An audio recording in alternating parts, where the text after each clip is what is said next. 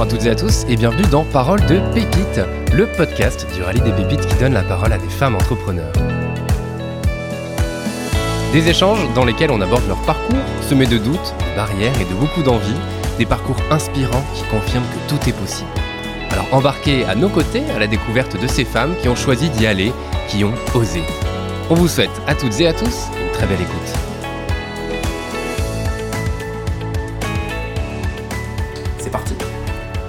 Bonjour, Béatrice. Bonjour. Et bien avant de commencer, est-ce que tu peux te présenter s'il te plaît? Alors Béatrice Mongela, j'ai 50 ans, mariée, deux enfants et euh, aujourd'hui euh, cofondatrice et euh, co-dirigeante de la lingerie indiscrète sur Chevigny dans la Vienne. Ouais, très bien, merci. L'idée c'est de comprendre un petit peu comment tu as fait pour en arriver là. Est-ce que tu peux nous raconter un peu ton parcours et comment tu as commencé dans ce dans le milieu, j'ai envie de dire parce que tu as un petit peu toujours été dans ce milieu-là de la lingerie, c'est ça? Oui, tout à fait. C'est vrai que la lingerie a toujours été une passion pour moi en fait dès l'âge de 15 ans. Voilà, toutes mes économies euh, dans de la lingerie euh, féminine.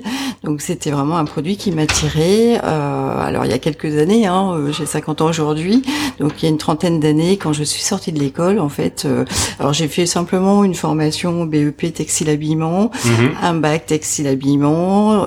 les profs me poussaient à continuer et moi je n'avais qu'une envie, c'était de rentrer sur le marché du travail. Donc euh, j'ai dit bye bye l'école et je, je rentre dans la vie active. Donc euh, à la sortie de l'école, en fait, j'ai travaillé euh, six mois en intérim Mhm. Où là j'ai accepté toute mission dans n'importe quelle entreprise, euh, n'importe quelle durée. Mhm. Et euh, je regarde un très bon souvenir parce que ça a été très formateur. Ça m'a permis de découvrir euh, différentes entreprises, différentes organisations, euh, de me rendre compte euh, de la vie euh, en 2-8, euh, euh, du travail en équipe et euh, ça a été vraiment euh, euh, très très euh, formateur pour moi et euh, si j'ai un conseil quand on sort de l'école, je trouve que c'est une formation qui devrait être obligatoire. Ouais. donc euh, j'étais euh, donc euh, sur la ville de Blois dans le Loir-et-Cher dans le Mhm. 41. Euh, à l'époque, il y avait l'atelier de Simone Perel euh, au niveau de la fabrication donc euh, de la lingerie féminine. Euh, quand j'ai postulé chez eux, en fait, tout simplement, alors que j'avais que le bac, euh, ils m'ont dit non non, euh, euh, vos diplômes ne correspondent pas à notre besoin pour l'atelier. Et j'ai dit bah vous oubliez mon CV et moi je veux juste bosser. Donc euh, donc ils ont dit bah ok on fait un test. Euh, à force d'assister, euh, ils se sont dit bon allez on va la prendre, on va lui faire plaisir. Elle a donc motivée. je suis restée en fait dans l'atelier donc euh, sur machine hein, vraiment en bas de l'échelle Ouais. euh, pendant un an et demi. Et là, encore une fois, très formateur. Mhm. Aucun regret parce que voilà, j'avais cette théorie d'école, mais entre la théorie et la pratique, euh, il y a une grande distance. Mhm. Donc, je suis restée un an et demi sur la machine. Et euh, Simone Perel, pour leur marque de grande distribution, on, on recherchait en fait un agent des méthodes qui correspondait plus à ma formation euh, euh, scolaire. Ouais. Et là, j'ai postulé, donc euh, voilà, ça a fonctionné. J'ai commencé en tant qu'agent des méthodes euh, pendant un an. Au bout d'un an, ma responsable est partie en congé maternité. Donc chouette, j'ai goûté aux responsabilités. Euh, donc j'ai pris sa place. Ils ont Ouais. recruté quelqu'un pour me remplacer. Sauf que bah malheureusement ma, ma responsable de l'époque est revenue après son congé maternité. Et là, d'un coup, j'ai repris mon poste d'agent des méthodes, euh, dans lequel euh, voilà, je j'aime bien ce que je faisais, mais ayant goûté les responsabilités, bah, au bout de quelques mois, j'ai dit bah non, mais là je m'ennuie, donc euh, Mm. Donc j'ai commencé à regarder voilà les annonces euh, qui pouvaient exister dans le textile. Ouais. Et de Blois, eh bien, je suis partie dans le sud Mhm. à côté de Montpellier. Euh, Ouais. Donc à l'époque, j'avais mon mari qui était mon ami, Ouais. qui bossait en intérim, et je lui ai dit bah voilà, j'ai trouvé euh, une offre d'emploi dans le sud. euh, ça te dit On y va On y va ou on n'y va pas À l'époque, on n'avait pas d'enfants. Ok. Et euh, ben, on- nous sommes partis avec nos valises dans le sud, voilà, à Ouais. 800 km. Euh, donc là, c'était une entreprise euh, qui fabriquait du chausson. Donc le chausson, c'est tout ce qui englobe le, le collant, le bas, le mi-bas. Et il fabriquait de la lingerie à 30% euh, dans la même entreprise. Donc j'ai découvert un nouveau métier Mhm. Très formateur, euh, très compliqué parce qu'il y a plein de fils différents avec plein de données différents, donc euh, c'était génial, une vraie découverte pour moi. Mais euh, au bout de donc entre temps j'ai fait un petit bébé aussi, Ouais, Lucas, qui va avoir 23 ans euh, en janvier, donc Ouais. il y a quelques temps. Euh, et là en fait l'entreprise commençait à avoir certaines difficultés et euh, mon mari avait été embauché entre temps dans la même entreprise. Mhm. Donc euh, j'ai dit bah Là, il faut qu'on cherche avant que euh, la boîte ferme, Ouais. ce qui s'est passé un an après en fait notre départ. Donc on avait eu le nez fin. Ouais. Et là, euh, rebelote. Donc là, on se remet euh, candidature spontanée, on y va et Et de là, euh, donc au BAD dans la Vienne, m'a appelé pour un entretien, deux entretiens, trois entretiens. Donc je suis arrivée chez Obad en tant que responsable des méthodes mhm. en juillet 99. Donc je suis restée dans cette société-là pendant dix ans et demi. Mhm très grosse expérience, plein de découvertes, du travail avec la création, euh, très formateur. Enfin voilà, il y a une grande richesse. Malheureusement, euh, un premier plan de licenciement en 2007 de 140 personnes, dans lequel je ne faisais pas partie du wagon. Euh, donc là, l'encadrement a dû rebooster les équipes remettre la machine en route, réorganiser, mmh. ce qu'on a euh, réussi en à peine six mois, donc ça avait bien fonctionné.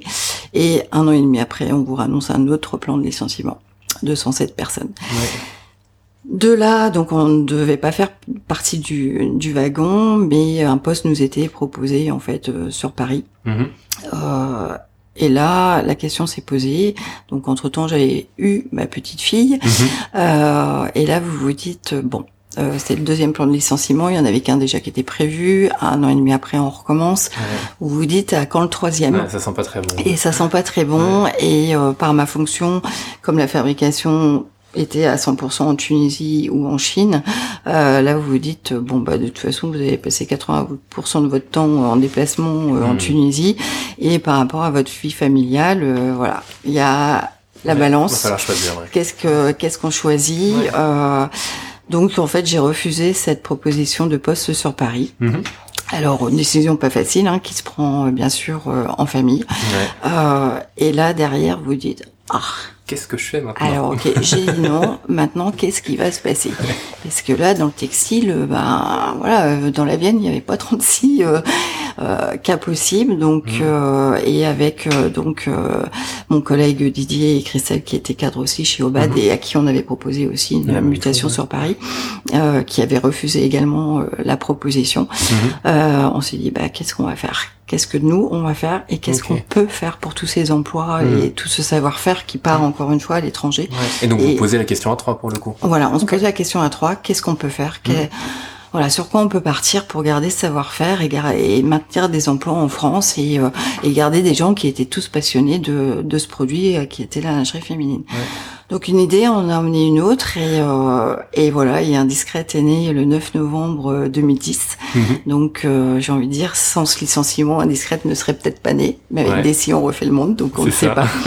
donc Indiscret est né le 9 novembre 2010. Alors avec des hauts et des très bas.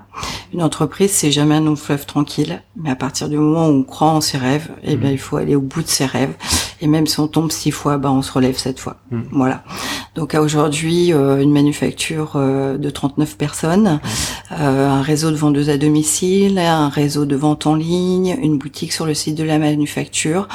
Et voilà, juste une passion et des envies. Et, et je crois que si j'ai un, un truc à dire aux étudiants, comme je dis à chaque fois, euh, si vous avez des rêves, eh bien, allez au bout de vos rêves. Et même si vous vous trompez, c'est pas grave.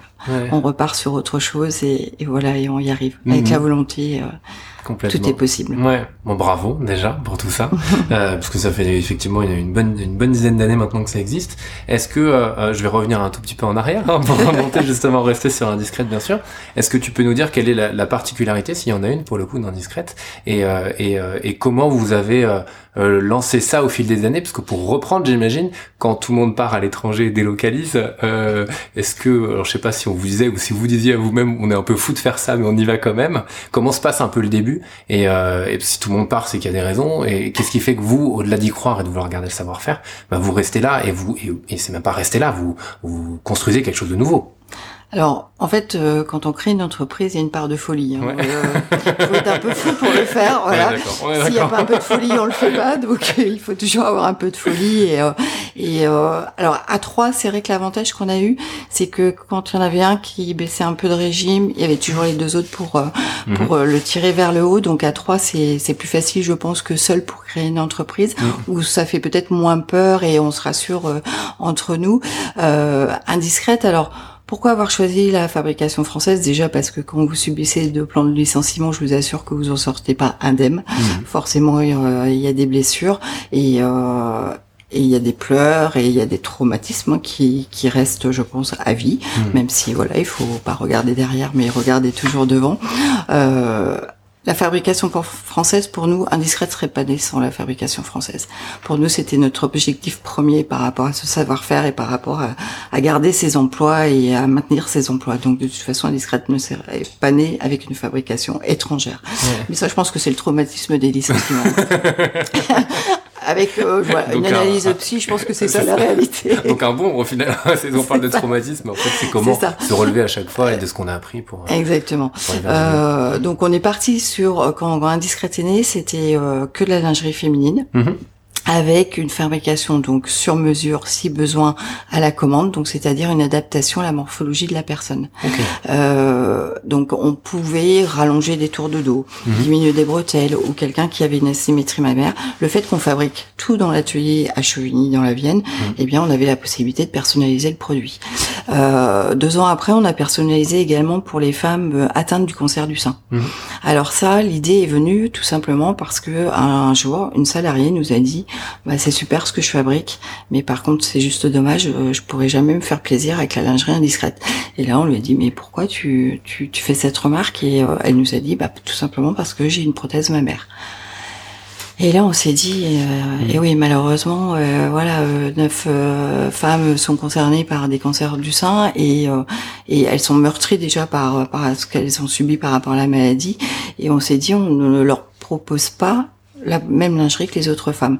Donc pendant un an, Christelle a travaillé sur cette création de d'adaptation et la lingerie adaptée pour les femmes euh, atteintes par un cancer du sein euh, est née. Donc c'est-à-dire on lui propose le même soutien-gorge que une personne lambda et simplement on va lui rajouter une poche où on va lui adapter par rapport à sa mastectomie euh, totale ou partielle. Donc mmh. ça pour nous c'est un réel bonheur parce que on fait aussi euh, euh, pour ces femmes et on les rend belles après la maladie. Mmh. Et c'est génial, mais bravo. Donc maintenant on fait aussi la lingerie, enfin les sous-vêtements pour hommes. Ok. Faites-vous plaisir. c'est bientôt Noël. Donc la lingerie pour hommes a été développée en juin 2019. Ouais. Donc euh, ça fonctionne très très bien, ça évolue très bien et euh, vraiment il y avait aussi une attente, euh, voilà.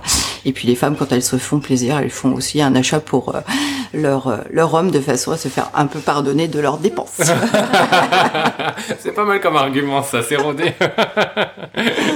et alors qu'est-ce qui fait, d'après toi là depuis depuis dix ans et on reviendra sur les hauts et les, les bas comme tu le disais, mais qu'est-ce qui a fait qu'aujourd'hui vous êtes toujours là pour le coup? Parce que c'est que le terme délocalisation, pendant un certain temps, on en a beaucoup entendu parler. Qu'est-ce qui fait que ça continue et que le bateau est toujours à flot pour le coup alors je pense que la différence indiscrète, en effet, c'est cette fabrication 100% française, mais c'est mmh. également euh, le conseil qui est apporté à la cliente, donc sur sa taille et sur la forme de soutien-gorge la mieux adaptée à sa poitrine. Mmh. Parce que on s'aperçoit qu'en fait aujourd'hui, 70% des femmes ne connaissent pas leur taille, elles ont une taille euh, d'achat euh, par habitude, mais si je faisais du 90B à 20 ans, c'était déjà pas le cas, mais si je faisais du 90B à 20 ans, à 50 ans, entre les grossesses, la ménopause, les prises de poids, les pertes de poids, forcément la poitrine, euh, elle varie. Et euh, bah, si j'achète du 90B à 20 ans et que j'en achète à 50, euh, le confort n'est pas du tout euh, n'est pas là. Et mm. en fait, ça, c'est la vraie différence chez Indiscret, c'est tout le conseil qui est apporté à la clientèle de façon à pouvoir la fidéliser et, mm-hmm. euh, et ce côté personnalisable, bien sûr, qui fait toute la différence et qui répond aussi à des attentes. Et voilà, c'est euh, et le 100% français, je pense qu'à aujourd'hui, euh, il y a une majorité, voilà, de personnes qui qui portent attention. Alors c'est vrai qu'avec la crise sanitaire, le Made in France a été en vogue. Hein. Mm. nous, les premiers, pendant trois mois, on a fait que des masques. ça nous a permis de pas faire du tout de chômage partiel, sinon la, la, manufacture fermée. Mmh. Donc on venait de vivre un mois avant un cambriolage, donc 2021, euh, 2020 euh, commençait bien. Donc euh, la fabrication des masques, voilà, a répondu à une attente, mais mais clairement le français a la mémoire très courte et aujourd'hui le masque 100% français a été un peu oublié malheureusement. Donc voilà, il faut il y a, il y a des marches qui ont été euh, gravies, mais il en reste encore beaucoup à gravir pour que euh, le Made in France se hmm. développe euh, au niveau des achats. Complètement. Donc déjà on en parle là, c'est bien. on faudra en reparler encore plus. tu disais par tout à l'heure, pardon, on parlait de haut et de bas. c'est en, en, 2018 vous avez eu un redressement judiciaire. Oui, alors en 2016, on a ouvert le travail à façon, euh, tout simplement parce que en fait, travail à façon, si tu peux préciser. Alors c'est, euh, on fabrique pour des marques en fait, de, de, lingerie ou de maillots de bain, mhm. euh, et nous avons ouvert cette activité en fait en juin 2016. Pourquoi? Parce que euh, au démarrage d'Indiscrète, on ne distribuait notre produit que par la vente à domicile. Et en fait, quand on regarde le calendrier, eh bien, il s'avère que sur sur 12 mois, on a 6 mois de l'année qui sont concernés par des vacances scolaires sur toutes mhm. zones confondues, mhm. par des jours fériés, par des ponts, et euh, il fallait qu'on trouve un moyen euh, de, de, faire face à ces baisses d'activité sur ces, toute cette période qui représentait 50% de l'année euh, pour bah, faire face et, et survivre, hein, tout mhm, simplement. Donc on a ouvert cette activité, on a travaillé avec un gros donneur d'ordre d'une grande marque de, de maillots de bain haut de gamme pour qui on travaillait euh, à 100%. C'était mhm. notre seul euh, euh, donneur d'ordre, sauf qu'en donc en, en septembre 2017, ce client en fait nous a laissé un impayé de 100 000 euros. Et là, quand vous êtes une petite PME avec une trésorerie tendue, mhm. eh bien un trou de 100 000 euros, ça vous emmène juste aux enfers. Donc là, ça a été la descente à pic. Donc en juillet 2018, on s'est retrouvé en effet au tribunal de commerce. On a été mis en redressement judiciaire. Et là, euh, et là, il faut se battre parce que vous avez, euh, alors à l'époque, on avait 18 salariés, et là, vous avez juste pas envie de licencier des gens parce que vous sortez de deux plans de licenciement, donc le traumatisme il est toujours là. Et là, vous vous dites là, ça va juste pas être possible. Donc, euh, plan de, de, redressement engagé. Malheureusement, mon associé Didier a mis fin à ses jours le 9 août 2018. Mmh. Et là, quand la gendarmerie vous appelle pour vous en informer, euh, là vous vous dites, euh, mmh. on respire, on souffle, on remonte de vacances. On se retrouve avec Christelle et on se retrouve à l'entreprise où le geste a été fait. Et là, il faut juste se dire, les salariés reviennent lundi. Hmm. Donc là, il faut juste euh, être forte, euh, hmm. se dire ça va le faire, on va trouver des solutions, et on va aussi le faire pour Didier parce qu'il a fait ce geste par rapport à l'entreprise. Hmm.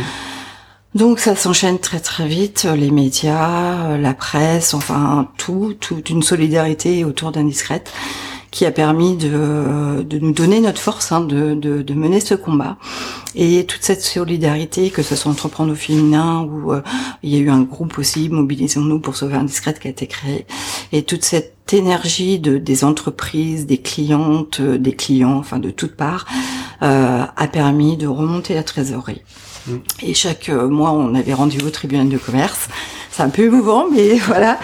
Euh, donc au tribunal de commerce, chaque mois on avait rendez-vous et c'était bien sûr un état des lieux. Mmh. Et par rapport à toutes ces commandes qui arrivaient, euh, le tribunal a fait, nous a fait confiance et a dit ok, on met pas euh, la boîte en liquidation, on y croit, on est derrière vous. et voilà, ça a été une force je ne sais pas d'où on est sorti honnêtement, mais voilà, c'est grâce à tout soutien.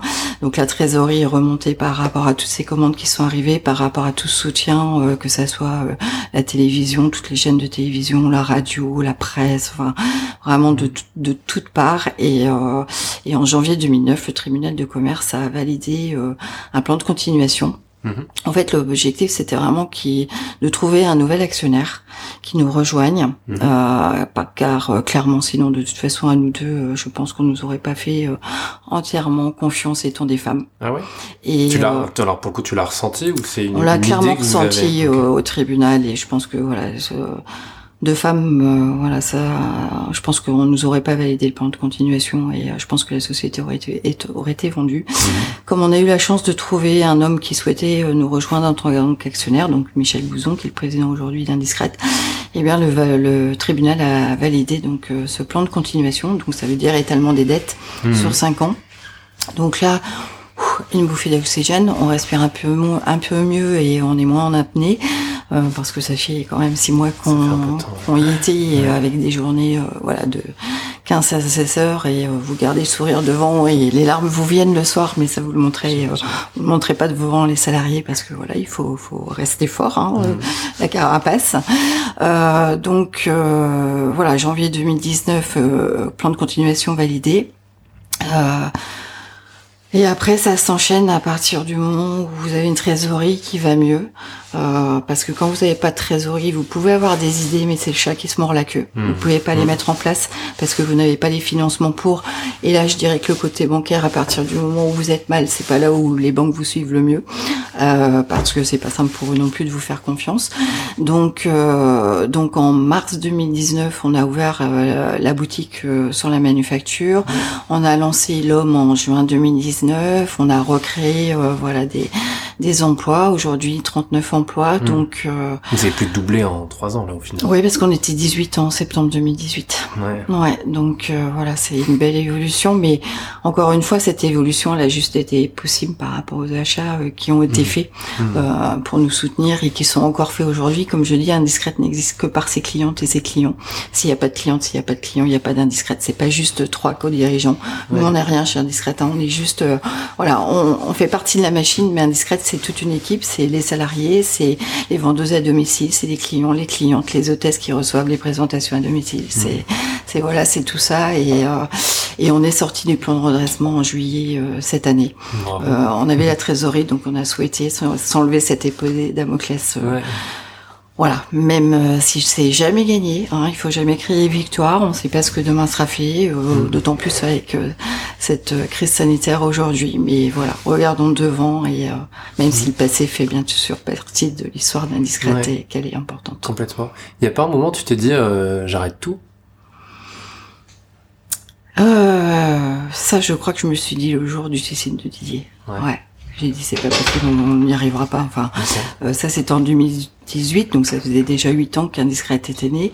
Euh, huit ans où euh, honnêtement on avait beaucoup de galères. Enfin voilà, c'était toujours très compliqué en trésorerie et euh, et c'est juste euh, ouais compliqué, compliqué. Mais après. Euh, euh, bien sûr, il y avait Christelle, hein, mon Mhm. associé, mais il y avait aussi les salariés. Et par rapport aux salariés, vous pouvez pas euh, tout abandonner parce que, bah, encore une fois, c'est vous qui licenciez. Mmh. Et là, c'est pas vous qui êtes licencié. Mmh. Et, euh, et voilà, ce combat, on l'a tout mené ensemble. Et, euh, et pour euh, les salariés, pour euh, les demoiselles indiscrètes, il fallait qu'on se batte. Et pour nos clientes. Et, Mmh. et voilà, pour que Indiscrète continue. Et, euh, et cette force. Et, euh, et Entreprendre le féminin a été voilà, pré- très présente aussi comme association euh, euh, auprès de nous. nous a permis d'être présente sur des événements. Et, et tout ça, ça a été ouais, no- notre vitamine euh, du moment difficile. Ouais, l'importance de l'humain et du collectif, Ouais. euh, là on comprend bien très Et je pense que cette force, voilà, elle est venue de toute Ouais. cette, euh, de toute cette énergie euh, commune. Complètement. Et merci de nous avoir partagé ça. Merci à vous. Euh, qu'est-ce que qu'est-ce que tu aurais comme conseil à donner à ces... t'en as déjà donné quelques-uns euh, pendant cet échange, mais à celles et ceux qui ont qui ont l'envie d'y aller ou qui ont parfois cette petite voix qui leur dit vas-y vas-y mais qui osent pas encore? Alors, si j'ai un conseil, c'est, voilà, comme je disais tout à l'heure, aller au bout de ses rêves. Ouais. Euh, parce que si, si on va pas au, bout de ses rêves, je pense qu'on vit dans le regret Mm. et il faut essayer et même si ça marche pas, bah voilà, il faut se relever et c'est pas grave, on va, on part sur autre chose, mais au moins on aura essayé. Je pense que c'est ça l'essentiel. Après, euh, faut pas créer une entreprise en se disant euh, on va s'en mettre plein les poches, hein, parce que je pense que alors nous c'est une petite PME, peut-être que dans une gro- très grosse entreprise, en effet, euh, les salaires sont sont euh, très importants. Euh, Moi Ouais. aujourd'hui, je gagne euh, encore la moitié de ce que je gagnais chez Obad hein, au niveau de mes revenus. Mhm. Euh, mais voilà, je pense qu'à partir du moment où on a envie, faut pas voir que le côté financier. Euh, nous, on n'était pas des financiers à la base, donc euh, voilà, le retour sur investissement, c'était pas notre priorité. On a mis toutes nos économies. Euh, bien sûr, il faut, faut, faut poser les choses. Hein, il faut pas faire euh, des choses à l'aveugle et partir. Et euh, Mhm. le but, c'est, c'est quand même d'y arriver et de lancer euh, euh, sur son projet pour la, pour la réussite. Mais euh, voilà, il faut, faut avoir une part de folie, ça c'est une certitude. Il faut aussi avoir le soutien, je pense, euh, de ses proches, hein, Mhm. euh, euh, de son mari, de ses enfants quand il y en a, et, euh, et de ses amis.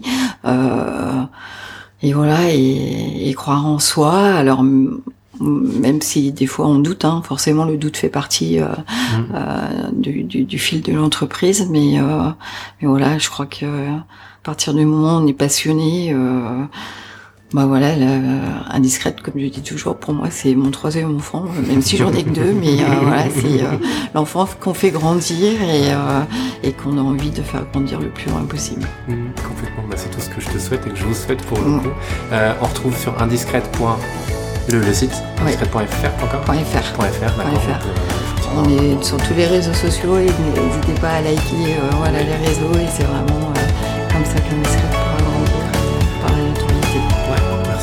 Béatrice, à très bientôt.